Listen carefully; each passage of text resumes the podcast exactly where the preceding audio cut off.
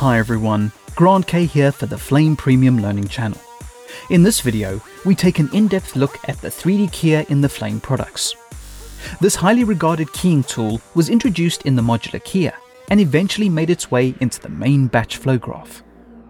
The unique functionality of the 3D keyer is the RGB viewer that represents the colors of an image as a 3D histogram. This allows you to analyze the colors in an image and pull keys with great accuracy. For those of you who have mastered it, it is an amazing tool to have at your disposal. But most people who encounter it find it daunting as soon as the RGB viewer appears. This video will take you through a keying example that will examine the controls and concepts behind the 3D keyer workflow. We will focus solely on pulling a key and not other aspects such as color suppression, light wrapping or compositing. That is something you can do on your own after using the 3D keyer.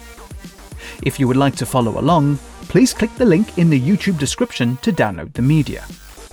Alternatively, if you're watching the podcast version of this video, then type the link displayed in your internet browser. We'll look at the 3D keyer in batch, but it also is still available in the modular keyer. Looking at the 3D keyer node, you will see that it only has a single in input and a single matte output.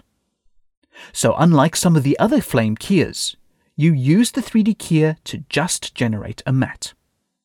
Then you composite it with a different compositing node like comp for example. So go ahead and connect the provided source clip into the 3D keyer. If you double click and press F4 to see the result view, the matte output will be white because no colors have been sampled. So press F1 for the front key and source. You'll find yourself toggling between F1 and F4 when working with the 3D keyer. To the top right, you can see the RGB viewer with the 3D color histogram. This is not required, but just so that we can get up close and personal with the RGB viewer, pan the image to the left.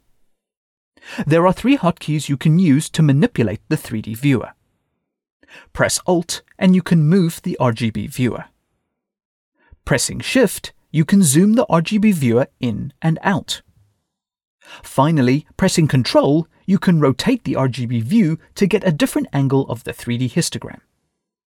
The X, Y, and Z axis represent the red, green, and blue components within the RGB color space and the histogram is a representation of the image's colors mapped out in 3D space.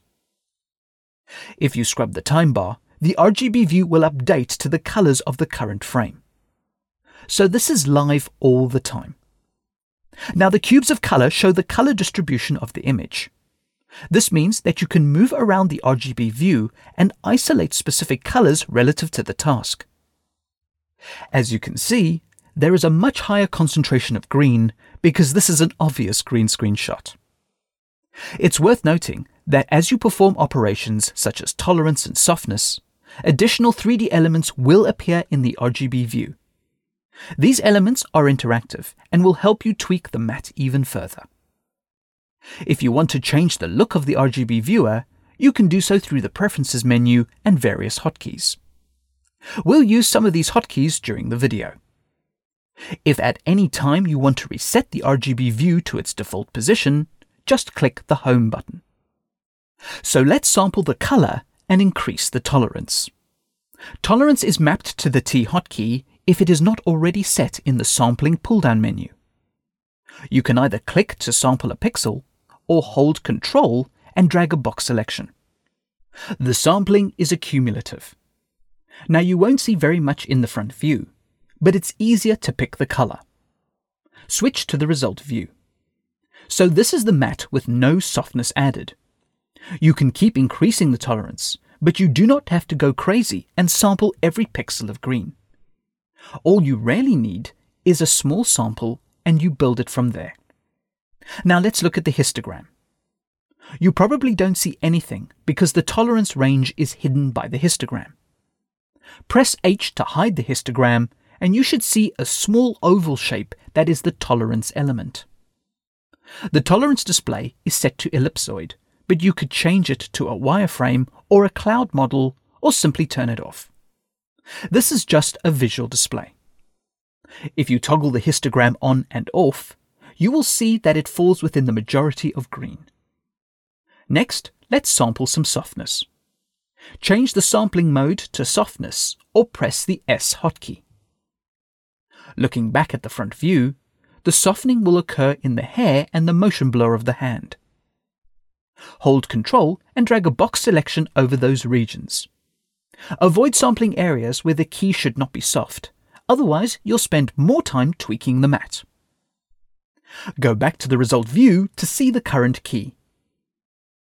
Looking at the RGB viewer, the softness element surrounds the tolerance. So a general softness has been applied, but you can tweak this much further with a few different options. You could click on the image and increase the softness range. Or, if you hold Alt and click, you can decrease the softness range. To refine the softness, hold the V hotkey and you can click and drag on localized points to increase or decrease the amount of softness within those areas. Or under the softness controls, you can proportionately scale the softness using sliders.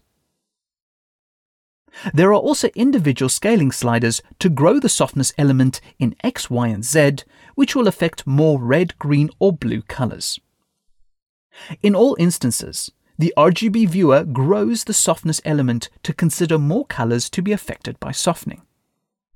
But one aspect of the image that always affects softness is the noise or grain.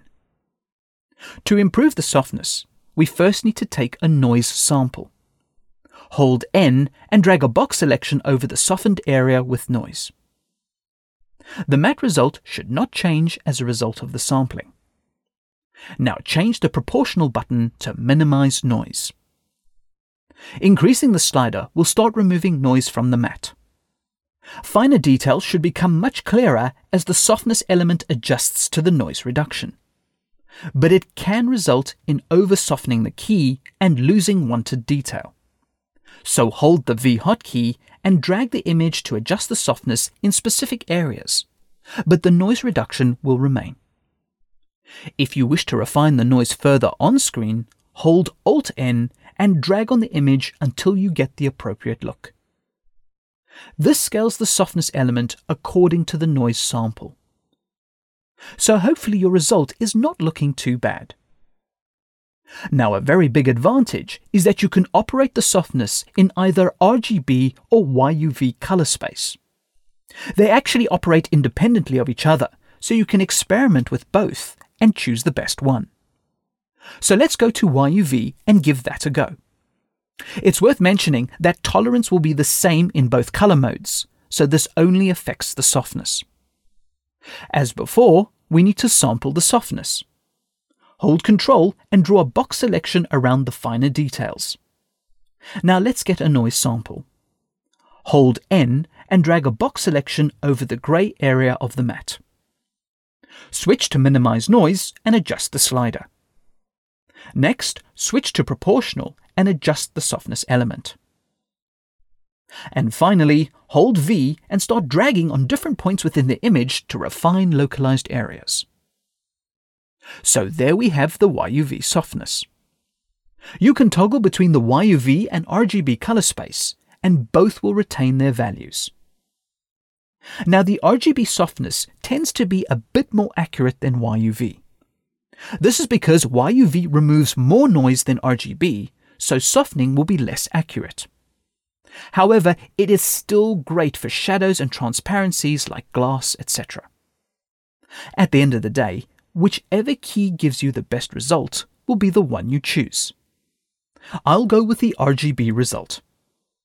Let's quickly see how this looks as a composite.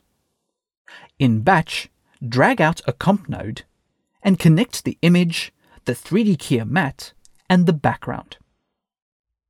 If we look at the result of the comp node and scrub the time bar, you can see that the 3D keyer has already done quite a good job on the key.